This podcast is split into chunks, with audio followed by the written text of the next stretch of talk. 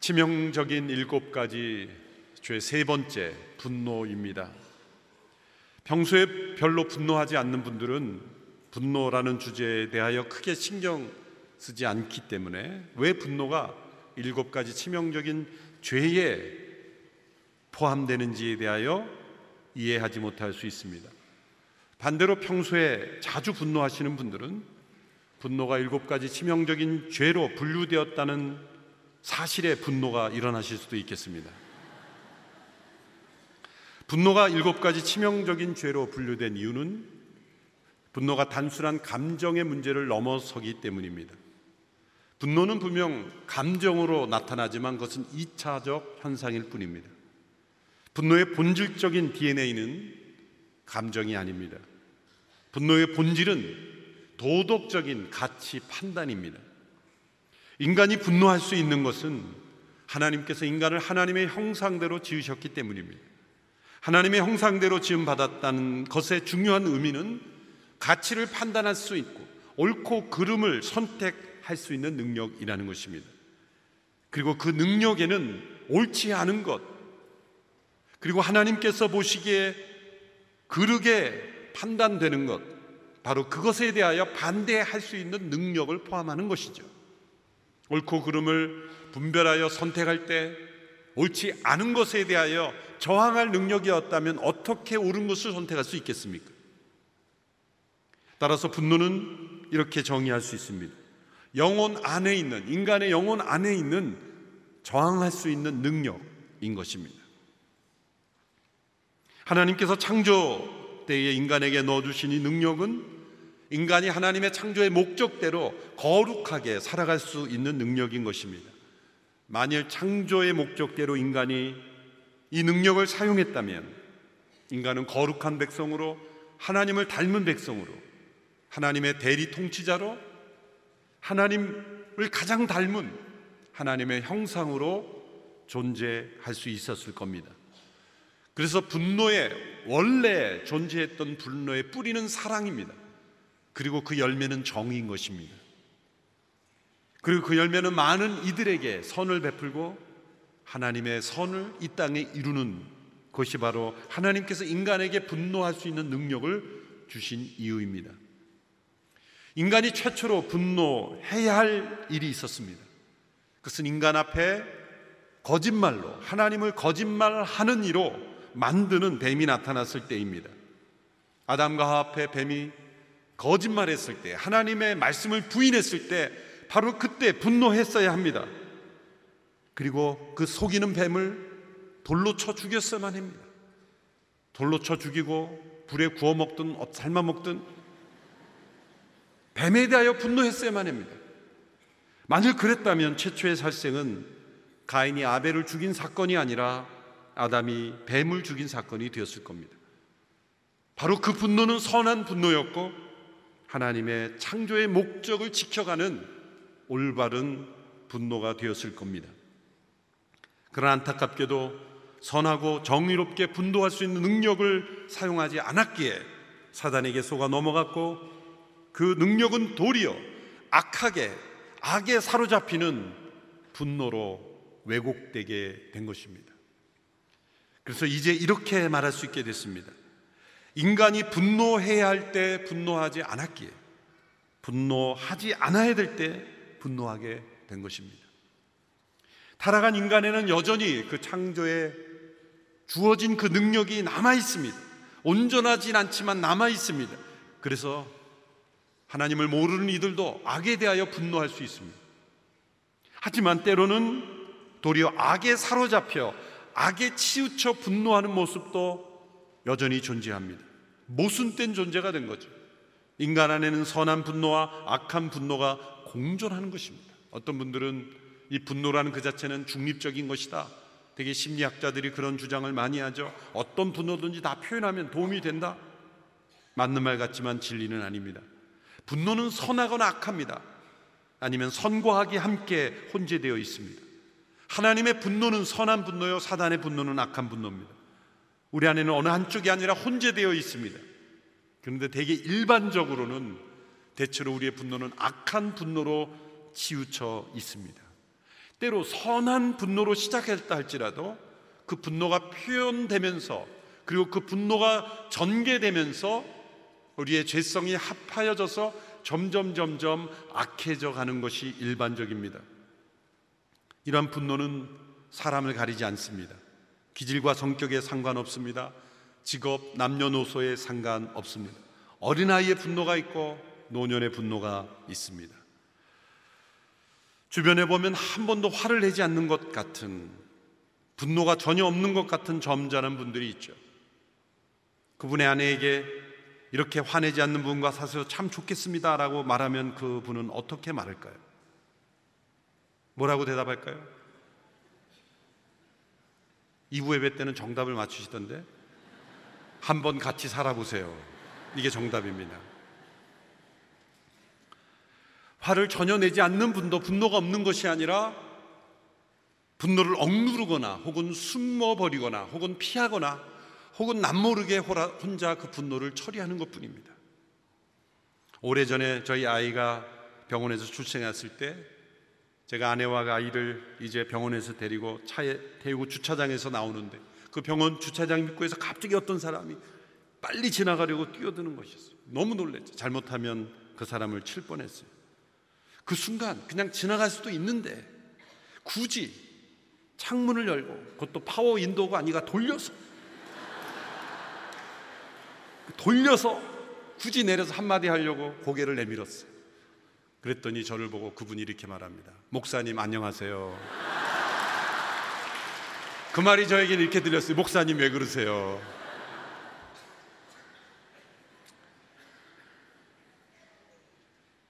이건 아주 마일드한 걸 소개한 것 뿐입니다.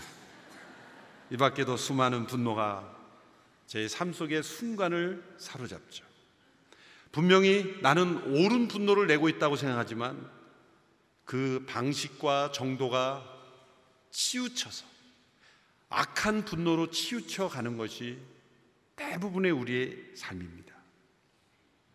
어느 책에 보니까 미국의 어느 가정에서는 부부 싸움을 하다가 집안에서 서로 부부가 총을 들고 총격전은 벌인 가정도 있다고 합니다.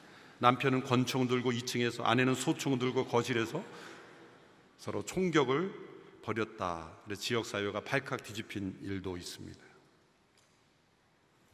사실 아무것도 아닌 작은 일, 그냥 지나갈 수도 서로 용납할 수도 있는 일이 우리 안에 있는 죄성이 상처가 그 분노를 부릴 듯 일으켜서 서로 돌이킬 수 없는 그런 지경까지 이르게 되는 경우 얼마나 많습니까? 우리에게 주어진 숙제는 바로 내 안에 일어나는 이 분노가 선한 분노인가 아니면 악한 분노인가를 분별하는 것입니다. 악한 분노라면 끊어내고 회개하고 돌이키는 하나님의 성령을 의지해야 됩니다. 선한 분노라면 그것이 열매 맺도록 계속해서 선한 방식으로 하나님께서 원하시는 열매를 향하여 나갑니다. 세 가지 중요한 질문으로 분별할 수 있습니다. 첫째로 동기를 되돌아보는 겁니다. 분노의 동기는 무엇인가? 이기적인 것인가? 아니면 나를 넘어서는 하나님의 의와 공적 선을 위한 것인가? 우리는 본성적으로 원죄로 인하여 하나님 반대편에 이기적인 입장에 항상 섭니다. 그러나 성령으로 십자가로 구속받고 성령을 따라 행하는 이들은 하나님의 나라와 의의 문제로 분노할 수 있습니다. 선한 분노가 일어날 수 있습니다. 거룩한 분노가 있습니다. 그러나 둘째로 그 분노의 내용이 십자 십계명을 따라서 일어나는 건가? 하나님의 분노를 보면 언제나 십계명이 위배되는 것입니다. 하나님의 분노는 십계명에 위반되는 것에 일어납니다. 만일 내가 분노하는 내용이 십계명에 어긋나지 않은 것이라면 그것은 악한 분노로 치우쳐 있을 가능성이 많습니다. 셋째로 분노를 표현하는 방식도 중요합니다. 하나님의 성품을 닮은 방식으로 표현되는가 아니면 나의 상처와 습관을 따라 분노를 표현하는가? 때로 우리가 선한 분노로 시작됐지만 표현 방식이 악하기 때문에 점점 악한 분노로 전개되는 경우가 참 많습니다. 시편 145편 8절 9절의 말씀을 보십시오. 같이 읽습니다. 시작. 여호와는 은혜로우시며 긍휼이 많으시며 노하기를 더디하시며 인자하심이 크시도다. 여호와께서는 모든 것을 선대하시며 그 지으신 모든 것에 긍휼을 베푸시는도다. 하나님의 분노가 선한 분노인 것은 그 동기가 선할 뿐만 아니라 그 내용이 선할 뿐만 아니라 그 방식도 선하기 때문입니다. 그 방식이 선하다는 건 무엇입니까? 우선 하나님은 노하기를 더디하십니다. 악에 대하여 마땅히 부어져야 될 진노조차도 하나님은 더디하신다는 거예요. 그 악이 두려워서 그 악을 징벌할 능력이 없어서가 아니라 악에 대하여 분노하시는 하나님의 선한 분노는 언제나 노하기를 더디하신다는 거예요. 전도서 9장에 보면 이런 말씀 있죠. 사람들이 악을 행하기에 담대한 이유는 하나님께서 악한 일에 속히 징벌을 행하지 않기 때문이다. 하나님께서 속히 심판하지 않기 때문에 그것은 무엇입니까? 하나님의 선하심 때문에 노하기를 더시하시는 그 과정 속에 사람들이 아 악을 행해도 괜찮구나라고 생각하고 악을 담대하게 행한다는 거죠. 오른손을 잘못하면 하나님 오른손을 가져가시고 왼손을 잘못하면 왼손을 잘못 가져가시고 오른발이 잘못하면 오른팔을 가져가시고 그런 식으로 우리를 벌하시지 않기에 그건 뭐 하나님의 선하신 방식이에요. 노하기를 더디하시고 돌아오기를 기대하시고 기다리시고 인내하시고 때로는 돌이키면 용서하시고 그렇게 우리를 향하여 진노하신다. 하나님의 선한 진노는 그 동기도 그 내용도 그 방식도 선한 분노입니다.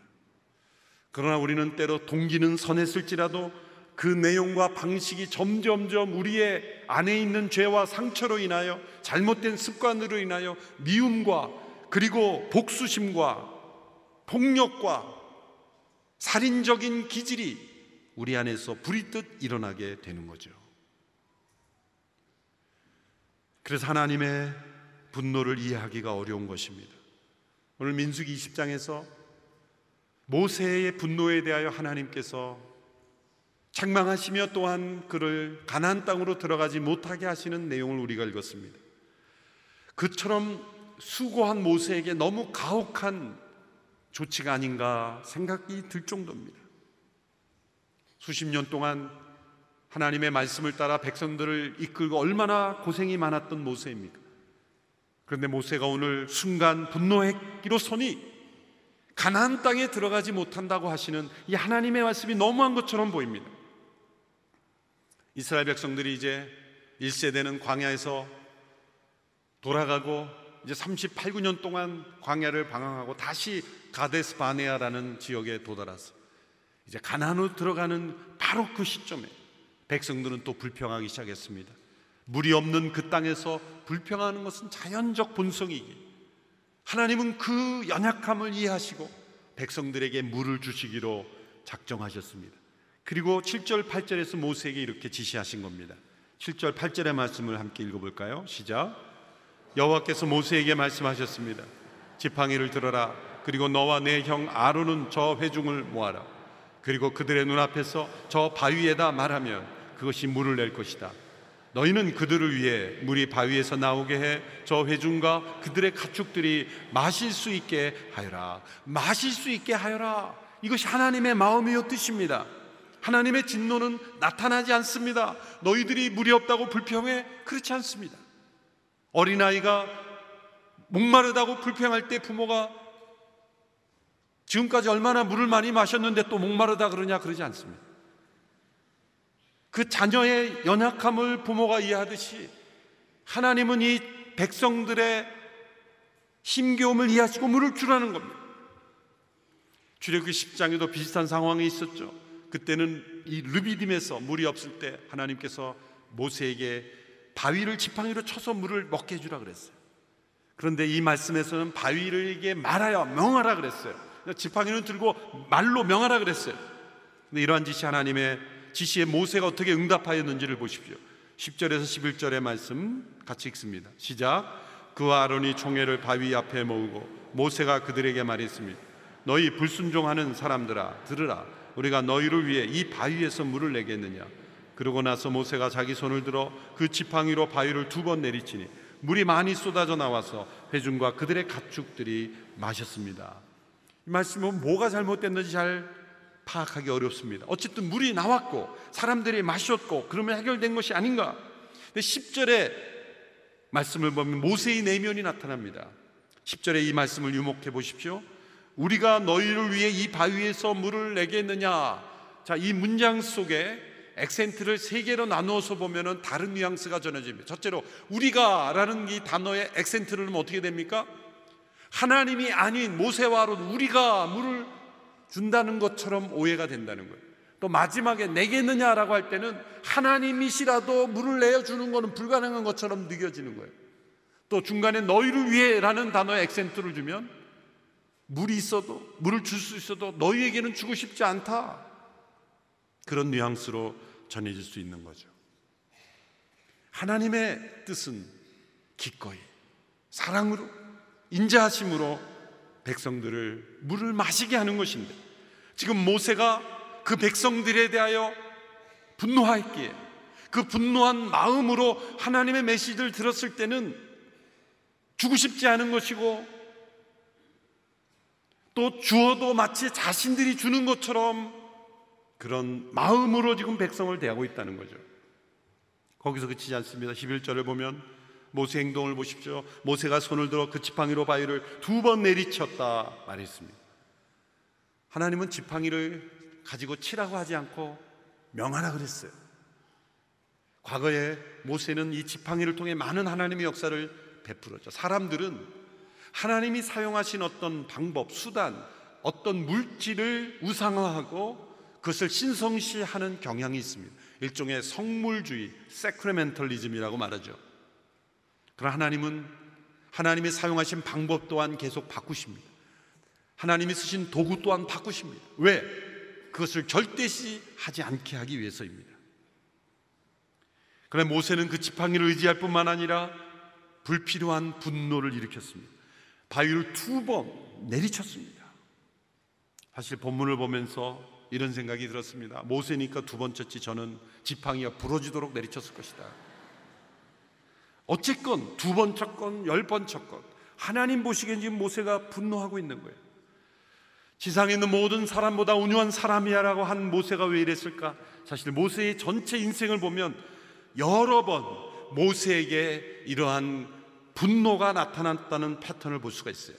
40세 때 모세가 하나님의 부르심을 받기 전에 애굽의 왕자로 있었을 때 동족 히브리인들이 애굽의 관원에 의해서 괴롭힘을 당하는 걸 보고 그런 의분이 일어났습니다. 착취가 일어나는 걸 보고 분노가 일어나는 것은 선한 분노입니다. 그런데 그 표현됐을 때 그는 악한 분노가 되어서 애굽의 관원을 때려 죽인 것입니다. 이스라엘 백성들이 모세가 시내산에 올라가 있을 때 금송아지를 만들고 그것을 우리를 애굽에서 인도해낸 신이라 여기며 우상 숭배를 했을 때 분노가 일어났습니다. 선한 분노이죠. 우상을 숭배하는 것 십계명에 위배되는 분노이죠. 것에 대한 분노이죠. 마땅한 의분입니다. 그런데 그 모습을 보고 모세는 돌판을 깨뜨려 버리고 그 금송아지를 부숴 가르를 만들어 물에 뿌려서 백성들에게 마시게 한 거예요. 모든 백성들이 다 위장병에 걸렸을 겁니다. 분명히 의로운 분노였어요. 그런데 표현되면서 자신의 감정이 과하게 들어가면서 하지 않아도 되는 일들을 하게 된 거죠. 바로 우리의 분노가 그렇습니다. 우리는 동기가 선하면 내가 행동한 모든 것은 다 의로운 것이라고 착각하는 거죠. 그래서 복수심으로, 미움으로, 다툼으로 우리의 사회가 얼룩져 가는 거죠. 이에는 이, 눈에는 눈이라는 율법이 구약에 있죠. 왜 그것이 주어졌습니까? 그것이 복수를 장려하는 것처럼 보이지만 억제하는 거죠. 사람은 누군가 자신의 이를 상하게 하면 이만 상하게 합니까? 눈, 코, 입, 귀 다 망가뜨릴 거예요. 누군가 나를 상하게 했을 때 우리의 복수심이 일어나 그것을 더 증가시키는 성향이 우리에게 있기 때문이에요. 모세의 삶이 그랬습니다. 때로 그는 분노하면 앞을 보지 못하는 분노가 표출되었어요. 일반 백성들이라면 하나님이 이렇게 중하게 다루지 않으셨을 거예요. 그런 하나님의 뜻을 대리하는 모세 위치로 볼 때 그것은 결정적인 문제가 되는 것이죠. 왜 그렇습니까? 모세는 하나님 백성들 앞에서 하나님의 뜻을 전할 뿐만 아니라 하나님의 감정까지도 전해지는 통로가 되어 있기 때문에요. 모세가 화나면 백성들은 하나님이 화나셨다고 생각하게 되는 거예요. 모세가 기뻐하면 하나님이 기뻐하셨다고 여기 수밖에 없는 그런 상황이라는 거예요. 그런데 오늘날 이 시대는 그런 것은 아니죠. 목회자가 뭐 화냈다고 하나님 그렇게 여러분 생각하지 않으실 거잖아요. 저 사람 문제구나 그렇게 생각하시죠. 그러나 그렇게 여겨지는 상황이 있다면 그것은 부모와 자녀의 관계예요. 아주 어린 시절 무조건적인 사랑과 용납을 받아야 되는 자녀들이 부모의 상처와 죄와 잘못된 분노가 자녀들에게 쏟아진다면 그 자녀들은 하나님이 나에 대해서 화나셨구나 여길 겁니다. 가정의 제사장으로 부름을 받은 부모들의 왜곡된 분노는 자녀에게 또 다른 분노, 아니 더 큰 악한 분노를 심어주게 된다는 거죠. 그래서 에베소서 말씀에 자녀를 노하게 하지 말라라고 말씀하신 겁니다. 하나님께서는 모세와 아론에게 왜 가나안 땅에 들어가지 못하는 이유를 설명하십니다. 12절 13절의 말씀 같이 읽습니다. 시작. 그러나 여호와께서 모세와 아론에게 말씀하셨습니다. 너희가 나를 믿지 못해서 이스라엘 자손들 앞에서 내 거룩함을 나타내지 못했으니 너희가 이 회중을 내가 그들에게 주는 땅으로 데리고 들어가지 못할 것이다. 이스라엘 자손들이 여호와와 다투었으므로 이것을 무리바 무리라고 했습니다. 여호와께서 그들 가운데서 그분의 거룩함을 나타내셨습니다. 이스라엘 자손들 앞에서 내 거룩함을 나타내지 못했다. 그것이 이유입니다. 하나님께서 인간에게 분노할 능력을 주셨던 것은 하나님의 거룩하심을 담고 나타내기 위해서이라고 말씀드렸습니다. 우리가 만일 분노함으로 하나님의 거룩함을 나타내고 있다면 그것은 선한 분노입니다. 그러나 분노함으로 하나님의 거룩함을 나타내지 못한다면 그것은 악한 분노입니다. 분노의 동기는 선하였을지라도 그 방식이 만일 인나와 용서와 긍휼과 친절함과 같은 하나님의 방식이 아니라면 그 분노 또한 악한 분노로 변해 가는 것이 하나님의 거룩함을 나타내지 못하는 것입니다. 역사를 변화시킨 선한 분노는 언제나 하나님의 거룩하심을 나타냈습니다. 우리 안에 있는 분노는 치유되어야 합니다. 우리 안에 있는 분노는 우리가 얼마나 죄인인지를 보여주는 증거입니다. 분노는 나만의 문제가 아닙니다. 관계의 문제요. 가족의 문제요. 또한 우리 나라와 민족의 문제이고 하나님 나라의 문제입니다. 우리 안에 있는 분노를 멈출 수 있도록 성령님께 의지하고 십자가 앞에 나가는 우리 모두가 될 수 있게 되기를 바랍니다. 선한 분노만이 열매 맺는 저희들이 되기를 축원합니다. 기도하겠습니다. 하나님, 우리 안에 있는 분노를 고쳐 주시옵소서. 왜곡되고 악한 분노를 치유하여 주시옵소서. 우리 안에 있는 하나님의 거룩함을 나타낼 수 있는 선한 분노만이 주님의 의를 이룰 수 있는 선한 분노만이 선한 방식으로 표현되는 분노만이 있게 하여 주시옵소서. 예수님의 이름으로 기도하옵나이다. 아멘.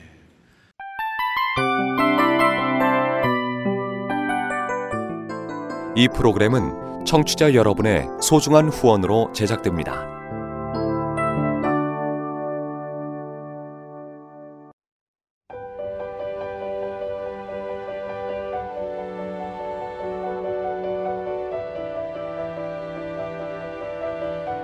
세상에는 수많은 교회들이 있지만 더 깊이 있는 말씀 강해를 찾기 위해 크기로만 교회를 선정하지 않습니다. 보다 좋은 영적 콘텐츠를 더 많이 나누기 위해 방송비를 받지 않습니다. 1년 365일 복음만 전하고 싶어서 우리는 광고를 하지 않습니다. 온누리의 복음을 땅끝까지 CGN TV와 함께 땅끝 성교사가 되주세요